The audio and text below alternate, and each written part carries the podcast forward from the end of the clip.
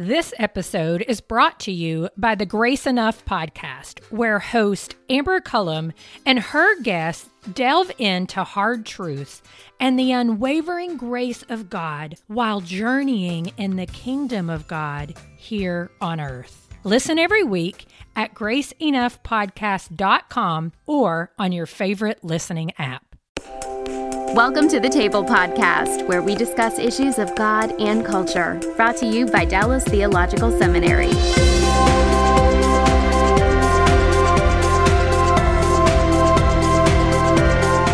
Welcome to the table where we discuss issues of God and culture. I'm Mikel Del Rosario, Cultural Engagement Manager at the Hendricks Center here at Dallas Theological Seminary. And our topic today is Christian identity and spiritual influence at work. I have one guest in studio today, Marc Belton. Marc is the principal of Wise Fellow Consulting. Um, thank you so much for being here, Marc. I appreciate it. Thank you. Yeah. Well, I want to start out by asking you just tell us a little bit about yourself. You're from New York, right? Yes, I am. Born and raised. I grew up in Hempstead or West Hempstead, New York, and uh, you know, um, went to college in New Hampshire at Dartmouth College, and then went to the Wharton School, and found myself out in Minnesota at the age of 24. Oh wow! to come work at a place called General Mills. Okay, okay. So how does how does a New Yorker like you end up in General Mills? And, and tell us a little bit about your experience there.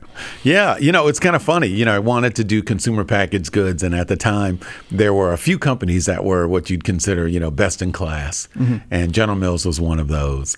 And um, I had never been further west than Pittsburgh, hmm. you know, before. So for me, it was a whole new experience, you know, and a chance to do some very new things at a company that I thought was world class. Mm-hmm, and my mm-hmm. goal was just to get to one of those top tier companies, you know, hoping to become an apprentice and really learn and get better at what I did. And I'm surprised I was there actually for 32 years. Hmm. Wow. Now, some people might be familiar with General Mills, but what are some of the more popular brands people would, would associate with uh, every day that they see. Yeah, you know, um, number one, you'd probably think of Cheerios. Mm-hmm. You'd think of Yoplait. That's right. You'd think of Betty Crocker. You might not know, but Haagen Dazs would be a part of that. You're part of the General Mills family. So those would be just a few of the companies that I think you would uh, you'd pick up and remember. Mm-hmm. And what were some of the roles that, that you played while you were there? Yeah, yeah. I started as a marketing assistant and kind of worked my way up from that. You know, assistant brand manager, brand manager, marketing director, VP, I was the first president of the snacks division. I ran Big G cereals. I started a new ventures area for the company. Um, you know, I uh, my last job was basically uh, EVP over global strategy, M and A, marketing, the marketing field for the company, as well as new business development. Mm-hmm. I was a marketing assistant as well, right out of college. Yeah. And so, you know, you think about what does it take for you to have a bowl of Cheerios in the morning, right? You think about maybe everything from the farmers to, you know, who take care of the, the actual ingredients into maybe retail distribution and stuff, but we don't often think about the marketing that goes into it and just uh, people like you who make make the company run and make everything happen, right? Absolutely. You know, Lucky doesn't dance, and the Trix Rabbit doesn't go crazy, nor does the uh, you know Sonny the Cuckoo Bird go nuts without marketing people to yeah, make those things come alive for kids. That's right. And for adults. Yeah, it takes a lot of people to, to yeah. put this stuff together and just to, things that we take for granted in everyday life. There's so many people whose work is valued by God. Yes, um, who are involved from you know driving trucks to stocking shelves to doing marketing assistant kind of stuff as well. Yes, absolutely. Yeah, every piece important. That's right. Well, as they used to say, if your job wasn't important, you wouldn't be on the payroll, right? yeah, I guess so. I think in the world we are in these days, you know, with productivity and everything else, you certainly wouldn't be there. That's right. Well, as we think about Christians who work in uh, the corporate world or in various uh, areas, uh, what are some of the spiritual challenges that uh, Christians um, can can face and that, that you've seen actually in, in the corporate world? What are some of those challenges? Yeah, I think the easy ones, you know, that not only Christians but I think most people face, you know, are kind of the three P's. Hmm. You know, um, perks, privilege, and power. You know, hmm. those are the three P's that folks face. You know, there are a variety of other ones too. You know, other ones that may challenge your sense of identity, your sense of self worth. Um, you know, but you know, I think they almost start, you know, in that area of the three P's. Hmm. Those are a big deal. Hmm. Can you unpack some of the some of those things for us? Like like how does how does perks Um, how does that challenge people spiritually? Yeah. Well, you know, if you, depending on where you are in the organization, you know, especially if you talk about senior executives, mm-hmm. you know, there are a variety of perks that are available to folks who are in those jobs, whether it's flying on a corporate jet, you know, or, um, frankly, just the way people might end up treating you, you know, mm. and, and there are always people around who have something for you. Mm-hmm. And so, you know, perks are one of those things that I think can get in your way and cloud your vision a little bit. Hmm. And puff up your pride. And puff up your pride, for sure. It makes Absolutely. it kind of kind of difficult to see people as uh, if you're used to seeing people as just there to serve you, right? Not seeing right. them as as fellow people made in the image of God who are valuable to God, but mm-hmm. um, thinking everything revolves around you because sometimes it feels like it does, right? Yeah, absolutely. You know, they can either view them as someone who's there to serve you, mm-hmm. or you often can think of it as you know, there's someone who's there who wants something from you. Mm, that's right. And so it can either make you run, you know, because gosh, everybody wants something, and you know, gosh, I'm just tired of, you know, people who might not be you know, authentic, wanting something. Or on the other side, you know, hey, you're here to help me do what I do because I'm at the top of the house and what I say matters. Mm-hmm, Neither mm-hmm. of them are good. Yeah, yeah. So there is some insecurity that some Christians face as well. Sometimes Christians are um, kind of go undercover. Have you seen that in the workplace? Yeah. And what, what's some of the causes of those things? Yeah, you know, I, I, sometimes I'll talk about the undercover Christian. You know, it's the person you've worked with for two or three years, and you don't really even know that they're a believer until some reason it actually comes out. And uh, you know, a lot of times it's because they are trying to disguise themselves, you know, to fit an image of someone who thinks they need to be a certain way to be successful in an organization. You know, when in truth, most organizations just want people to bring their talents and gifts every day for a common cause. You know, sometimes people actually view that as no, really, what they want is they want me to fit a certain box, mm-hmm, and mm-hmm. Uh, and that can get in the way. Just mm-hmm. allowing you to be free to do the great things you can do. So you can fall into the trap of, of being this undercover Christian where nobody knows you're a Christian. Then I guess the flip side is you can be the kind of person who, when they find out, they go, "No way, that guy's not Christian," right? Well, yeah, I don't know which is worse, right? You know, or hiding, or or maybe not, you know, uh, representing God the way He wants to be mm-hmm. represented. You know, neither are good, right? You know, I think the undercover one just represses you and denies you the opportunity to fellowship with other people while you are in the workplace and see the great things God is doing through another pair of eyes beyond yourself. Now, I think the the second one is just well, it's just being a reproach to the kingdom, mm-hmm. not living right, not doing mm-hmm. right. And sometimes this the desire for advancement does that to some people. Have you seen uh, advancement and and you know making a name for yourself kind of a thing um, impact a Christian as well? Yeah, well, I think uh, making people out there trying to make a name for themselves, boy, that's a tough one for everyone. You know, because these environments are very competitive, and uh, and they do demand, you know, you have to perform, mm-hmm. and uh, and so on some level, you know, people think that performance is in the business, actually making the numbers and delivering. And some people think it's part performance. Mm-hmm. And so, you know, one is helpful and the other one is not. Mm-hmm.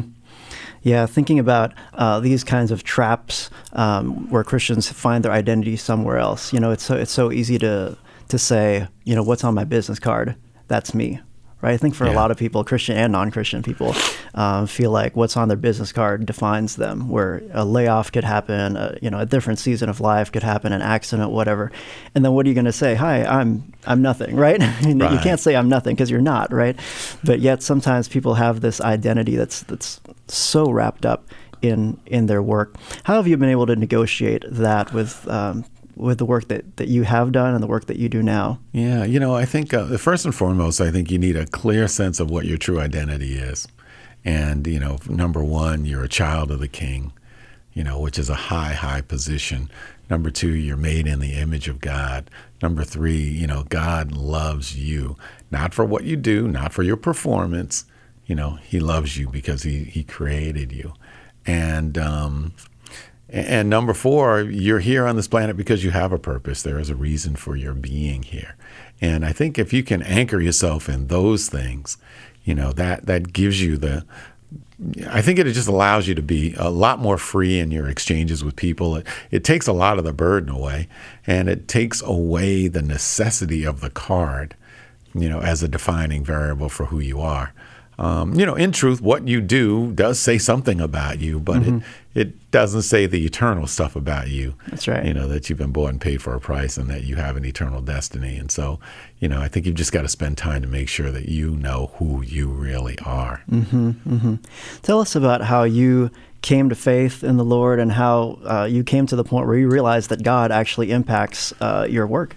Yeah, you know, well, I was, uh, yeah, I didn't really operate inside the kingdom until you know until my 30s. Um, you know, I did go to church as a kid. Um, you know, was a Methodist kid, but I didn't really, I didn't really pick up. You know, it just didn't make the connection. You know, I got confirmed, but I just never really made the connection. And I went off to college and graduate school, and you know, frankly, I threw the things of God certainly behind my back and just kind of moved on. You know, and I made it pretty much about my way, my plan, my life, you know, and things like that. And so, you know, you know, I got to a point where, you know, I ended up getting married and, you know, I was kind of a guy with a great black BMW and found a gal with a white BMW. And I guess on some level we thought maybe we had a lot in common, but we really didn't. And, um, and so even though I was quote unquote moving up the corporate ladder, doing really well, um, you know, there was, you know, there was a hole there you know, in my life, and um, and there certainly was a hole in her life, and us together, it, it that that wasn't really a good thing. So, you know, things quote unquote devolved from there, and I won't get into the gory details, but um, as things devolved, I ended up living by myself in a house with a dog I didn't like, and. Um, uh, and I had to start asking myself some hard questions, you know. And even though I had some success, I didn't have the whole life I was looking for. And um, and I honestly, I it was a snowy day, and I didn't decided I wasn't going to fake the funk. And I turned on the TV, and I saw this guy, and he was preaching about the difference between religion and a relationship with Jesus. And I was like, really? a relationship with you what you know and i literally you know i got on my knees and i asked the lord i said well if you're for, re- for real i really need to know um, if you are i'll serve you. And you know boy if you ask a question like that you will get a response. Yeah. and um, and so that kind of started my journey you know of really you know wanting to walk with god you know and to try to see about living that life because the life i was living even though i had a lot of the trappings at that time you know i was in fortune magazine and black enterprise and you know front page of a local paper as a perfect executive. I knew that wasn't true. And so i needed to start making a different take a different path mm-hmm, mm-hmm. And in one sense, it was true with your, your corporate life, but then what people didn't see is the personal side. Right. They didn't see the personal toll it was Right. taken on you and, and where you were going. Right. So, yeah, it's the immaculate resume, right? Yeah, the right. resume was fantastic. You know, all this accomplishment, going to these fancy colleges, you know, like mm-hmm. Dartmouth College and the Wharton School, and graduating at just turning 24, and a great job at General Mills and running big businesses. And yeah, the resume looked great, but the life, um, life didn't match that resume, you know. And so, um, you know, and I just think you get that kind of dissonance between your actual life and the external things that you see, and I think that pushes you, you know, to ask yourself some hard questions. what kind of difference did that make in your life once you started Yeah. uh, asking yourself those questions and, and confronting God with what was Yeah, what no, I mean, in your life? you know, you'd love to get to the thing. Well, hey, you know, I did these things, I asked these questions, and instantaneously everything was solved. everything was solved. It doesn't work That's like right. that. Yeah. I mean, Nope, you nope. you takes years to get into the ba- the box, Mm-hmm. and it takes time to get out. But the good thing is, um, the, the walking along with God and walking alongside God, you know, you could see yourself changing. You could see things around you changing. Not everything changed instantly, and the, the sins of the past, they do go forward, you know, in your life. But God also works in your life to bring new things mm-hmm. and to redeem some of the lost things and to bring you new things as well. But the most important thing is you become a new person, mm-hmm. regardless of all the other things that happen or don't happen. You know, the truth is you're changing, mm-hmm. and and you can appreciate that. And whether someone else sees it or not, it doesn't really matter. Whether someone else accepts it or not, it doesn't matter. What matters is your relationship Yeah. and what you think. Yeah. You know, and I think that that clears up a whole lot of stuff. You know, for some people, they, they think it, they look at marketing and advertising, public relations, those those kinds of things, and they go, "How could God possibly be related to my vocation? How does God see my?" You know, I, people say we should see our work like God sees our work. I don't know how I would connect advertising and marketing with with something that God is doing through me. How would you answer that for them? Yeah, you know, um, well, you know, you look at the, the the mission of the company, you know, and I actually helped work on writing that original mission, and um, you know, the mission was to nourish lives, and you know, that's what we do through food. Mm-hmm. You know, so everything that's involved in the production, the manufacturing, the sale, the distribution, the gaining of awareness, and the marketing of that product, you know, sums into the idea that we are here to sell food that nourishes lives, and the bigger idea, which was to, um, frankly, we feed the world. You know, we have mm. a privilege of being one of many companies that feeds the world and mm-hmm. distributes food efficiently to people that provide nourishment that allow them to do the things they do. And if you can't see a mission with that, you need to get in another career. You know, you need to go work in another place, yeah. and that's okay. But that's a high and uh, that's a high calling. Mm-hmm. You know, mm-hmm. actually, mm-hmm. you know, to help feed the world and to do it in an efficient way. Yeah, you know, when we have more waste, more people starve. That's right. I think common grace for the common good is something that, yeah. that can fit into so many people's jobs when right. they begin to see what I'm doing. It's you know, it's not it's not being a pastor. It's not doing these you know things that we we often immediately think about when we think of doing ministry, and yet you're right. serving and right. you're serving the common good. And so yeah, yeah, that's absolutely. one way. Yeah, I mean that's one of the big, you know, things of the whole faith and work movement. Mm-hmm. You know, mm-hmm. to be honest with you, is just to let people know that God cares about the things that they do, and the mm-hmm. things that they do, they matter. Mm-hmm. You know, and and you don't need to feel guilty that you're not in the Honduras doing something right now in mission work um, when you're serving the world, doing the things you're called to do to make everyone's life better. Mm-hmm. You know, and that's a high and mighty calling you yeah. know and i think sometimes people don't see it that way and they kind of look wistfully over to some other kind of you know other kind of life instead of actually realizing that you know we've been called to do this and that our work is worship mm-hmm. and you look at the old hebrew words and those things are the same mm-hmm, work mm-hmm. and worship and we get that great example from jesus as well as someone who not only taught truth but he loved people well and you saw him serving in compassion not just right. not just preaching to people but actually getting to, getting in their lives and serving them right. and being compassionate. Yeah, absolutely. In a real and authentic way. Yeah. Well, you talked about mentorship a little bit before uh, we were on the show on the air together. Tell us about your mentor and kind of wh- what that relationship was like and what you learned from it. Yeah, you know, it's kind of funny because after I made my decision to start to walk with Christ, I said, you know, Lord, I need some help. I need some help. I need to really, I need help quickly.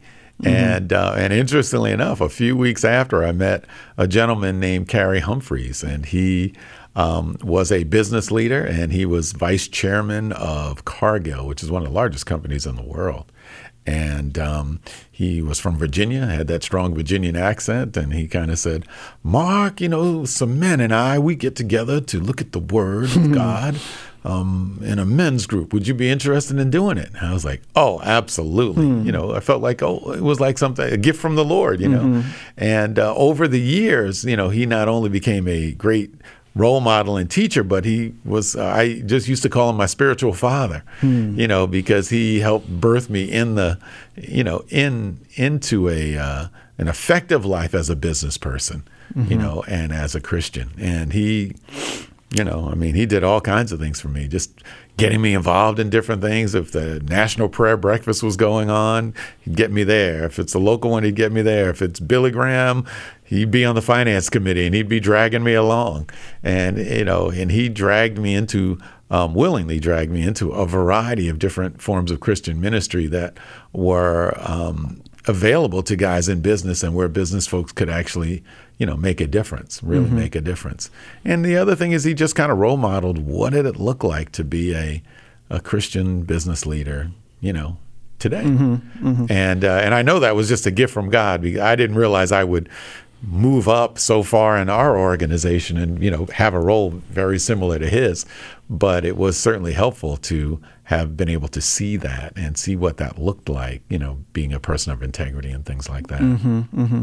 you find that that fellowship uh, actually helps christians avoid some of these traps of you know the insecurity the making a name for yourself kind of thing. Uh, was that something that was so important to you? Yeah well i think um, yes indeed. Um, but you know, this idea of role modeling is a really big one, hmm. you know, for folks. And I know people say I'm not a role model and all of this kind of stuff, but I do think people need, you know, mentorship and role modeling and you know, I mean, Paul talks about it, you know, about being a role model and be imitators of me as I imitate Christ. I mean, so this isn't unusual stuff. Mm-hmm. This is actually real stuff. Mm-hmm. Um, and I think it's important, you know, um, important to do, uh, to share what you've learned with others and share your life. And it's important to learn from those who look like they're trying to do that right. Mm-hmm. How would you counsel a young Christian executive who wants that mentor to go out and find someone? Uh, how would you counsel a, a senior exec who sees somebody who needs a mentor and you know wants to start a relationship like that yeah i think that's tricky you know yeah number one pray and ask yeah you know i mean it sounds really silly, but I think asking for one. Um, and then I think when you ask, I think you should look expectantly, you know, um, for one. Um, I think as a very senior leader, you know, there are lots of things you can do, you know, small things and big things. One thing I've just started about four or five months ago was um, I started a, a, young men's group of African American, you know, business guys mm. who are trying to move up that corporate ladder and started a study, a Bible study with them. We meet every every other week on Thursdays. We read great great books together, and uh, we send out questions. We sit around the table, and you know, and then things happen, and you begin to mentor with others, and some get really close and call you up before a presentation. You know, what do I need to do? Hmm. Others do it differently, but I think you can create opportunities as well, um, just by sitting around the table and you know, culling through the good the good book. Mm-hmm, you know? mm-hmm. So uh, you, we've read a couple already. Uh, Play the Man, Mark Batterson, and the, the, we're reading Basic Christianity by uh, John W. Stott right now, hmm. and uh, just to anchor the brothers in the true yeah. the truth of God's word and what's going on, and uh, walk together alongside some folks. And the ones that are organic, they'll continue and get stronger, and you know maybe the things that are more contrived, they won't stay. Yeah. Well, you, you've said that we were what did you say over resourced and underread when it comes to scripture right? Yeah. How would yeah. how would you uh, admonish a christian who says man i just got to get into the word more but there's just not enough time in the day and i don't know what happens when my day's just gone. Yeah you know um, i've get, just gotten to the point on that where i just say look you know stop making excuses. You know get up 20 minutes earlier. You know put your tv social media or whatever else down for 20 minutes. Mm-hmm. um, you know, it's almost a Nike thing. Almost just just do it. You know, I mean, find the time. You know, there and God makes it so that we have time to spend time with Him. You know, and so you just have to do it and just stop making excuses at some point. You know that I hate to say it like that, but it's kind of the way it is. Eventually, you just have to you have to do it. You have to make the decision that it matters. Mm-hmm. And uh, maybe the other part of it is is when you're reading, read it as if He's talking to you. Mm-hmm not as if you're some distant observer, you know, or some, you know, student at seminary or something like that. I mean, read it as if you need to know. Yeah. And he might be saying something that might be helpful for you today or helpful for you for someone else. Yeah. Yeah, I always say try to learn as much as you can because even if you don't think you're going to use it now, God may have something for right. you. Right. You got to believe that somehow, you know, this is not in vain. We know the word does not return void. But right. you actually have to believe that. If you right. do, then you then you'll take some time and read. Yeah. So in the second half here, we want to talk about being a spiritual influence at work. Um, but first, unpack for us this idea of whole life discipleship that you talk about. How is how is someone um, who who embraces the faith and work movement wanting to share whole life discipleship with people? What's kind of the main takeaway there? Yeah. Well, you know. Um,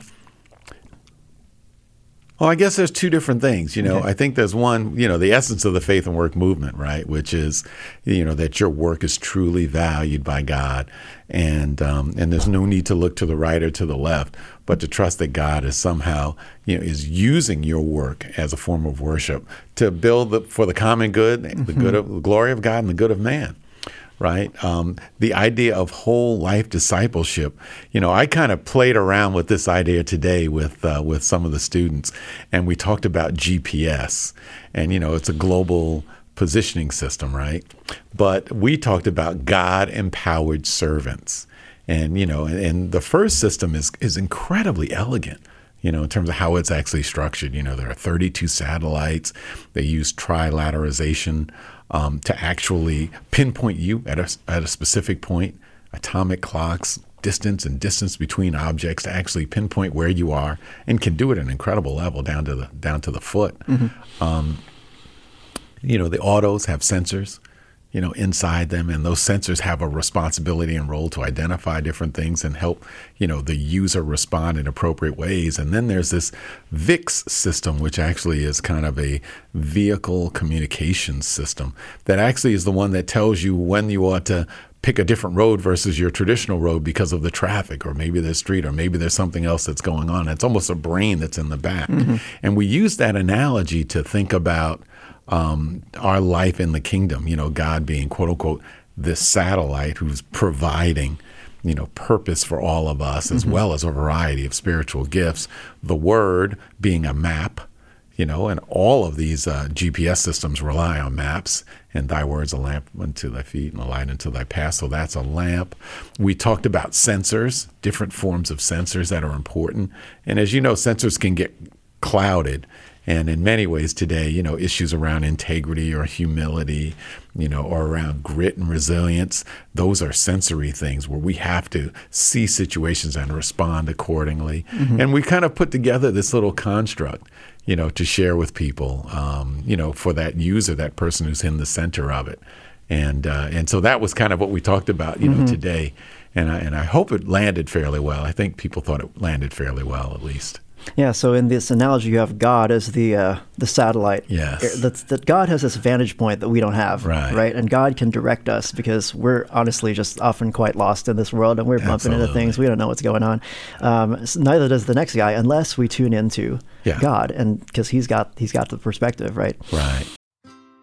This episode is brought to you by the Grace Enough podcast. I am its host, Amber Cullum. Each week, I sit down with a guest to discuss hard truths and the unwavering grace of God they've experienced while journeying in God's kingdom here on earth. You'll hear from guests like Jen Wilkin, Jamie Ivey, Andy Crouch, and Scot McKnight. Listen to these conversations and more by searching Grace Enough Podcast on your favorite listening app or by visiting graceenoughpodcast.com.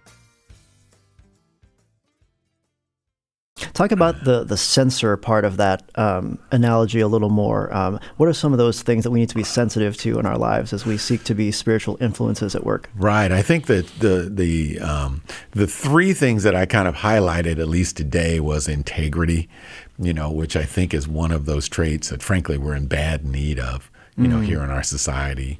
Um, I also talked about humility. And um, that's one I hadn't spent much time talking about, but I feel in the last few years, you know, it's something where, boy, you know, we really need to put this back on the table. Um, it does impact your business performance because, you know, as I said earlier today, I think the greatest mistakes I made were when I did not exercise humility. Hmm.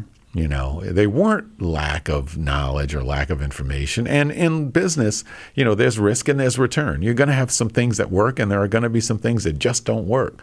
But you ought not to have things um, make mistakes that you could have avoided by just doing um, what's right, getting wise counsel, looking at the facts, listening to your consumer in humility, not versus you know what you'd like to do, hmm. and uh, denying reality or denying the facts.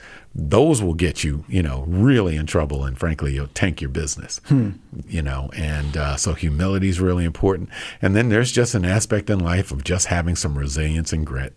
Yeah. You know, just being able to hang in there, grit it out, and understand that difficult times will come. You know, the scripture says a righteous man will fall seven times, yet he rises again.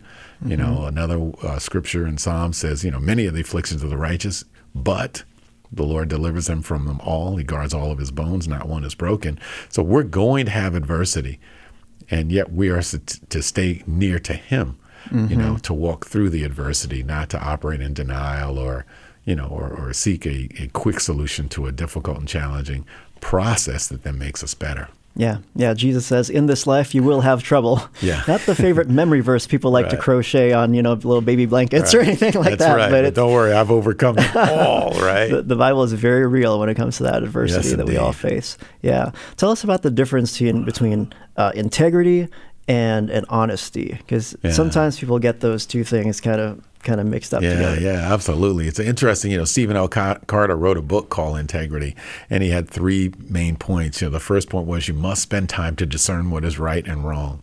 The second point was really to be willing to communicate what you've discerned. What have I learned? And then the third was to be willing to do that which I have learned, even if it's at a cost to me. Um, but there's a huge difference between integrity and honesty. You know, um, and many people you hear they'll say, "Well, I'm just being honest." You know, well, they're honestly wrong.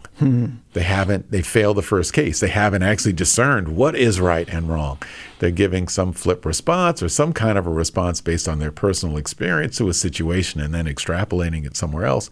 But the truth of the matter is they're wrong.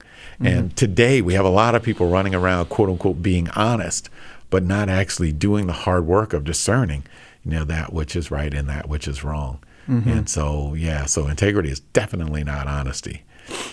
Can you think of a time where in your life you've you've had to count the cost and you went ahead and stuck to your guns and, and you you kept your integrity, but it cost you something? Yeah, yeah. I mean, a number of different times, especially in the corporate world. You know, um, you know, I was running the uh, one of our largest divisions, the cereal division, and you know, I had done research and study in some areas about new movements with consumers, and I could, when I moved into that area, I could tell that that challenge was actually coming on and it was on its way to impact the cereal business. And I tried to write a number of presentations to articulate what these forces were that were going to impact cereal and maybe explain why our growth was um, starting to slow and starting to uh, to you know to decline as a category. And uh, I remember working with my boss at the time, and we were writing a pitch to the board of directors, and I kept trying to insert the forces around this cereal, uh, the cereal business in a bowl. And uh, him kept writing that out and taking it out of the deck until we went back and forth a couple times until he eventually kind of wrote the deck for me. Um, you know, and I, you know, I finally figured out, you know, that we weren't going to have that conversation. Um, but during my time in that business, I certainly um, tried to represent that point of view. And um, we had some great success. You know, we actually took over number one in the industry versus Kellogg's, and we'd never been number one, you know, as a company, and frankly, haven't been since. And um, we grew profits, but not at the rate they were hoping for. And you know, it's probably a little bit because of some of those issues and maybe some of my issues, but, you know, they moved me into what I called exile at the time um, and gave me a few nice businesses to run, like Yoplait and, and some emerging organic businesses, which I had acquired years before. And um, I took that as a time of feedback and I was kind of resilient about it. I, I thought about trying to leave, but I, honestly, I think the Lord had a plan for me there. And I just worked on getting better you know, just getting better, improving what I do, and having great performance. And uh, years later, you know, that same boss called me into his office. He was the CEO, and he said, "You know, Marc, you're getting promoted today." And I was like, "Wow, okay, great." Um, he says, "Do you know why?" And I said, I, "I thought I was in exile." You know, no, I don't. and he said, "Hey, the reason why is because you had the courage to tell us what we didn't want to hear about this industry, and we need guys like that." Wow. on the team who are willing to do it. You know, so that that's a classic, you know, example um, where sometimes you know there's a short term cost, but maybe, you know, maybe you know there's a longer term you know gain. But there's no guarantee. Sometimes there's a cost, and there's you know there's no promise that you'll see the fruit Right. of that. Right, and there's a lot of scripture, and you know we talk about Hebrews 11, the heroes of faith. Many of them never saw Yeah. the benefit of their trials, but they saw it from afar. Right, Yeah. Yeah. by faith they saw it. Right. Some of them are real popular names. Some of them they don't have names that we know about, right? That's right. And so God God honors those who uh, you know, you might think when nobody sees, God sees. Yeah. Right. Right. You have to believe. You have to trust. Yeah. You know, the other thing, you know, it's interesting about, you know, that the issue of, uh, you know, this stuff is, you know, they, the scripture says, fear of man is a snare, but he who trusts in the Lord is kept safe. You know, and so on some level, you've got to um, be willing to, you know, to stand up for that which you've discerned to be right. Mm-hmm. Please don't stand up if you're just being honest about something because you can take a hit that you know God has nothing to do with because you haven't actually you haven't done the work. Mm-hmm. But if you've really discerned it and figured some of the stuff out, I think it's important that you be willing to communicate it. Yeah.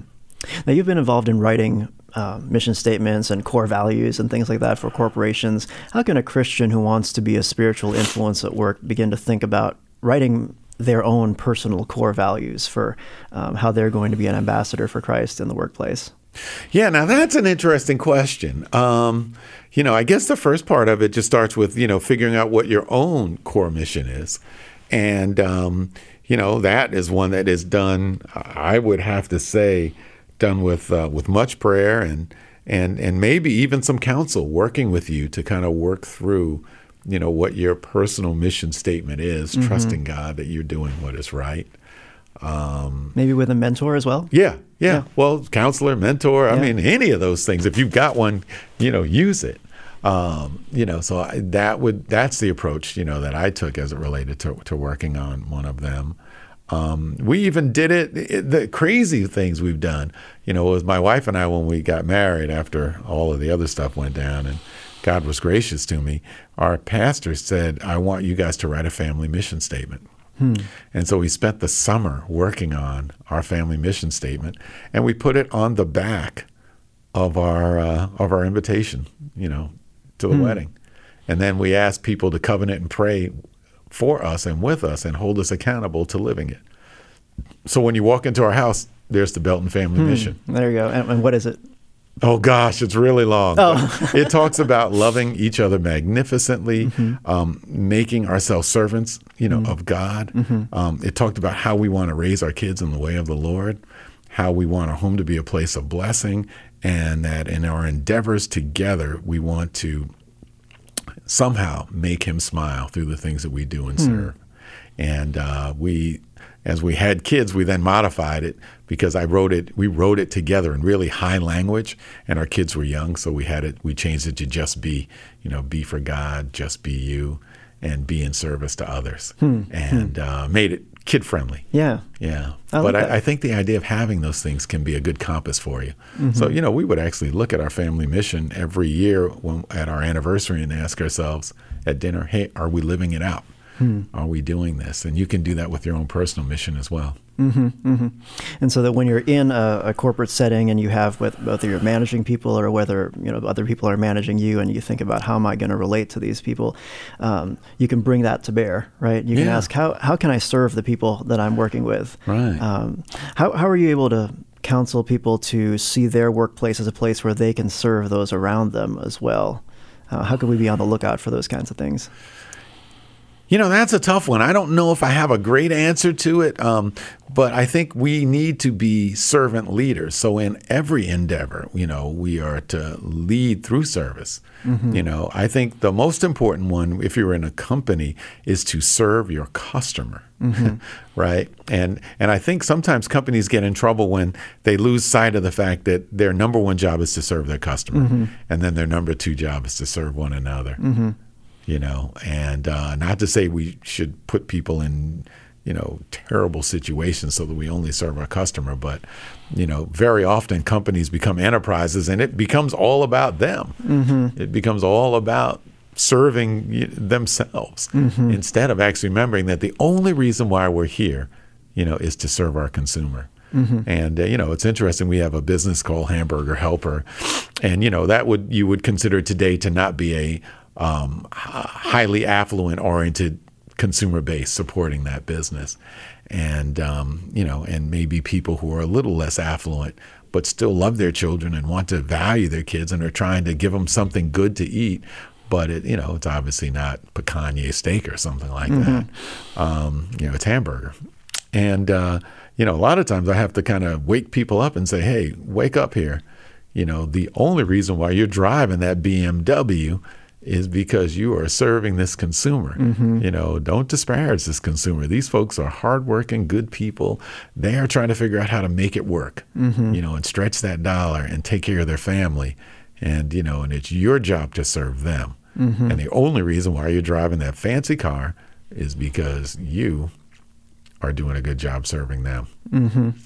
And ministry is actually service, right? And so we Yeah. take the word ministry, and it sounds, uh, you know, it's a Christian word, and we automatically think we know what ministry is, but we have a little bit of a narrow view sometimes because we don't see serving others um, outside the church as as a ministry a lot of the Right. times. It, it's absolutely a ministry, and, you know, and I think that's why the faith and work movement has such a strong platform for growth today, Mm-hmm. because you're trying to help people unlock the truth that what they do matters, Mm-hmm. and their work is a form of worship, and they are there to serve and make other people's lives better through Mm-hmm. the things they do. yeah. You know, And so having this idea of, of extending common grace for the common good really takes it away from just you're just giving me money, you know, and, and Yeah. the only reason I'm doing this is so I, you can give me money.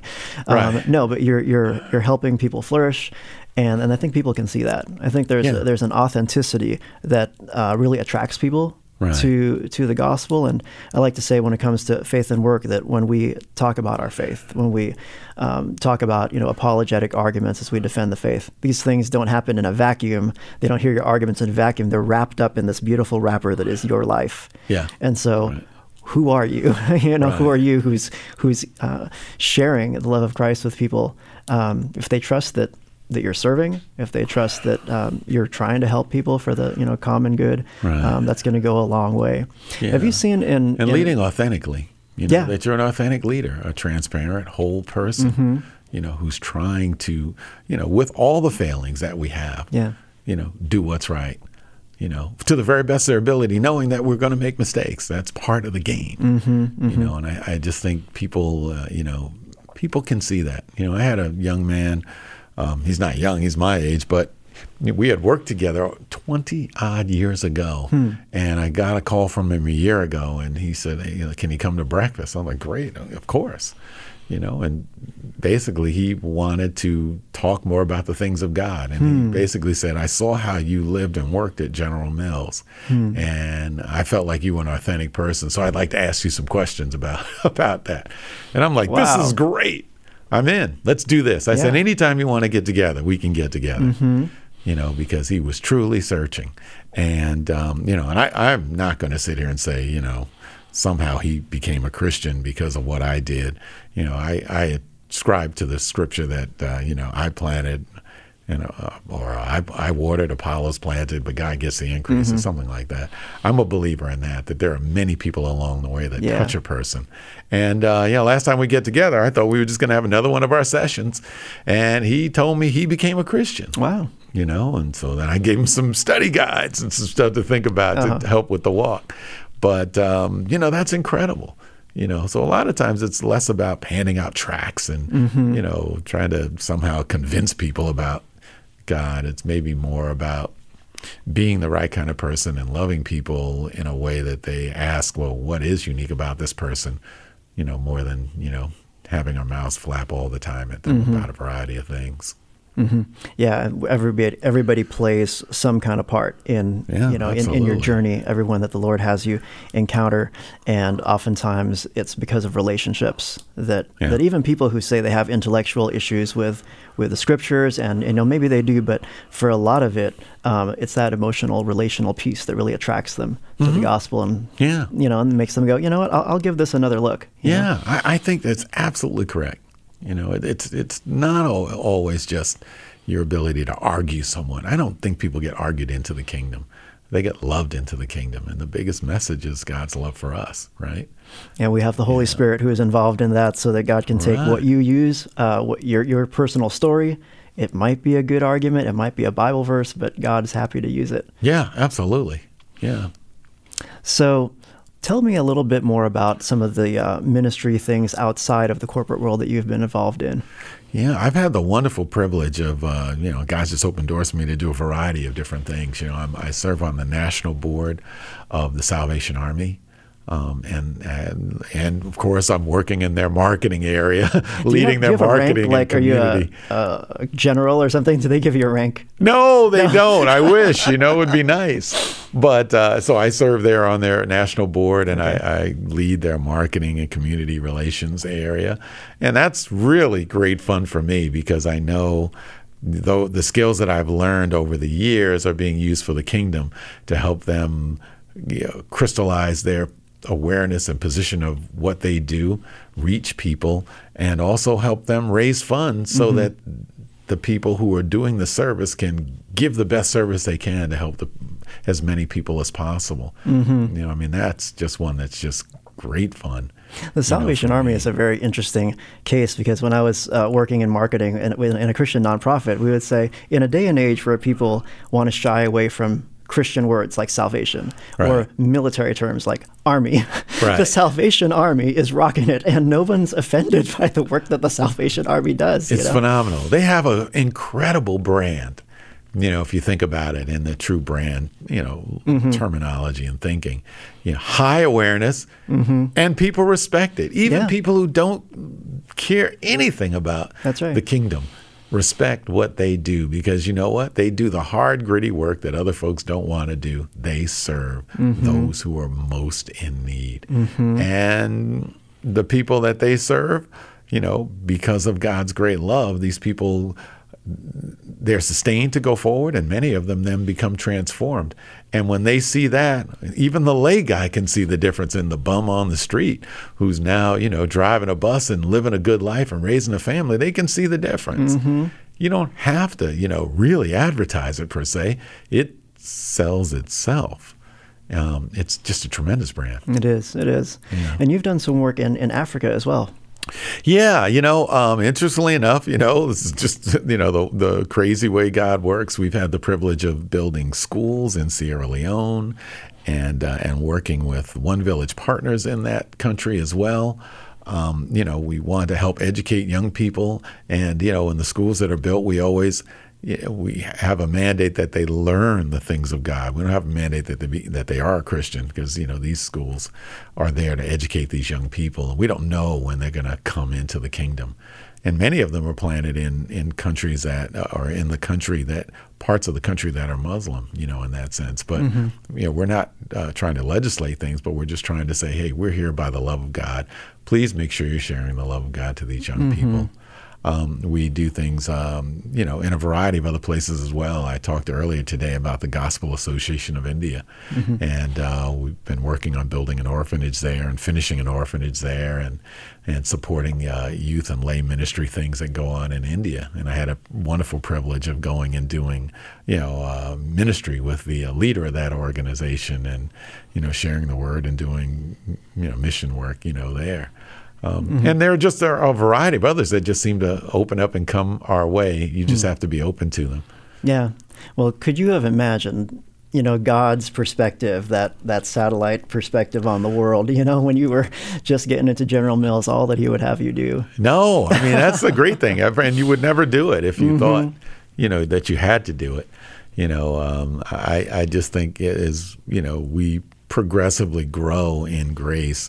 I think He opens up opportunities for us, you know, to get involved, mm-hmm, you mm-hmm. know, and to use the skills that He's already given us and the talents that He's given us to, you know, give Him glory and help, you know, transform the areas that we're, you know, that we touch. Yeah, you know, it's that, that common grace for the common good again. Yeah, and you see people who are living, just living the authentic Christian life that attracts people. And people Yeah. who say, I know you have my best at heart, whether I come to Christ or not. not. Um, that, that attracts people. People take notice of that kind of thing. Yeah, no, you know, we we shouldn't be selling stuff, you know, in that sense. But it's a free gift and it's a free offering, you know. And again, you know, just being real and transparent and authentic. You know, there's no perfect person sitting around here in any of these places, but I do think people can see your heart with all your flaws, with the things you're still working through. I think people can see your heart Yeah. you know and um, and if they see that you know hopefully that is a window into the great things of the kingdom you know but if you're walking around trying to play the perfection game and you know all of that people sniff through that because again we're, we're you know we are imperfect people you know who maybe the only difference between us and anyone else is that we've been redeemed Yeah. right That's right. Well, thank you so much for being with us today, Marc. It's been a pleasure. And just thinking about our identity in Christ and being a spiritual influence at work, we're, we're glad that you were uh, here to share your expertise with us today. well thank you it certainly was an honor thank you so much Thank you so much. Stay with us on the table where we discuss issues of God and culture. Thanks for listening to the Table Podcast. For more podcasts like this one, visit dts.edu slash the table. Dallas Theological Seminary. Teach truth, love well.